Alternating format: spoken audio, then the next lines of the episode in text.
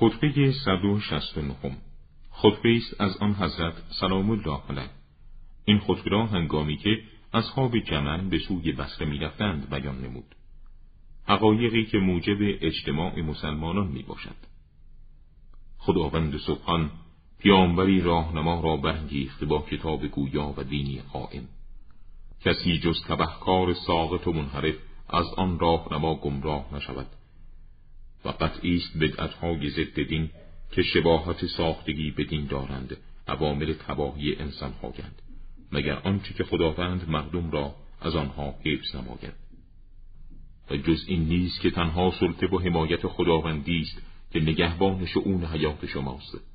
پس اطاعت کنید آن ذات اقدس را بدون استحقاق سرزنش به جهت ریا یا نفاق و بدون اکراه بان.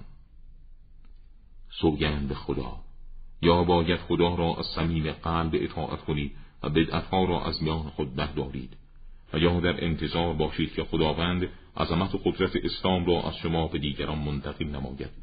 سپس آن را هرگز به شما بر نمیگرداند تا این حکومت و دولت به مردمی غیر از شما برگردد و در میان آنان مستقر شود. مردم را به نفرت از دشمنانش وادار می نماید همانا اینان برای خصومت با زمامداری من با اجتماع انبوهی برخواستند و من مادامی که از مختل شدن زندگی و نظم جامعه شما نترسم صبر خواهم کرد. اگر آن نابخردان بر رأی سست و بیپایی خود اسلام بورزند نظم مسلمانان از هم می پاشد جز این نیست که حرف و آزی که آنان بر این دنیا از خود نشان می‌دهند علتی جز حسادت بر کسی که خداوند آن را در اختصاص او قرار داده ندارد.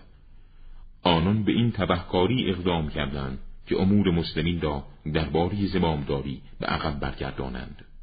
حقی که شما برگردن ما دارید عمل به کتاب خداوند و سیری رسول خدا صلوات الله علیه و قیام به حق او و ادای آن و برپا داشتن سنت اوست.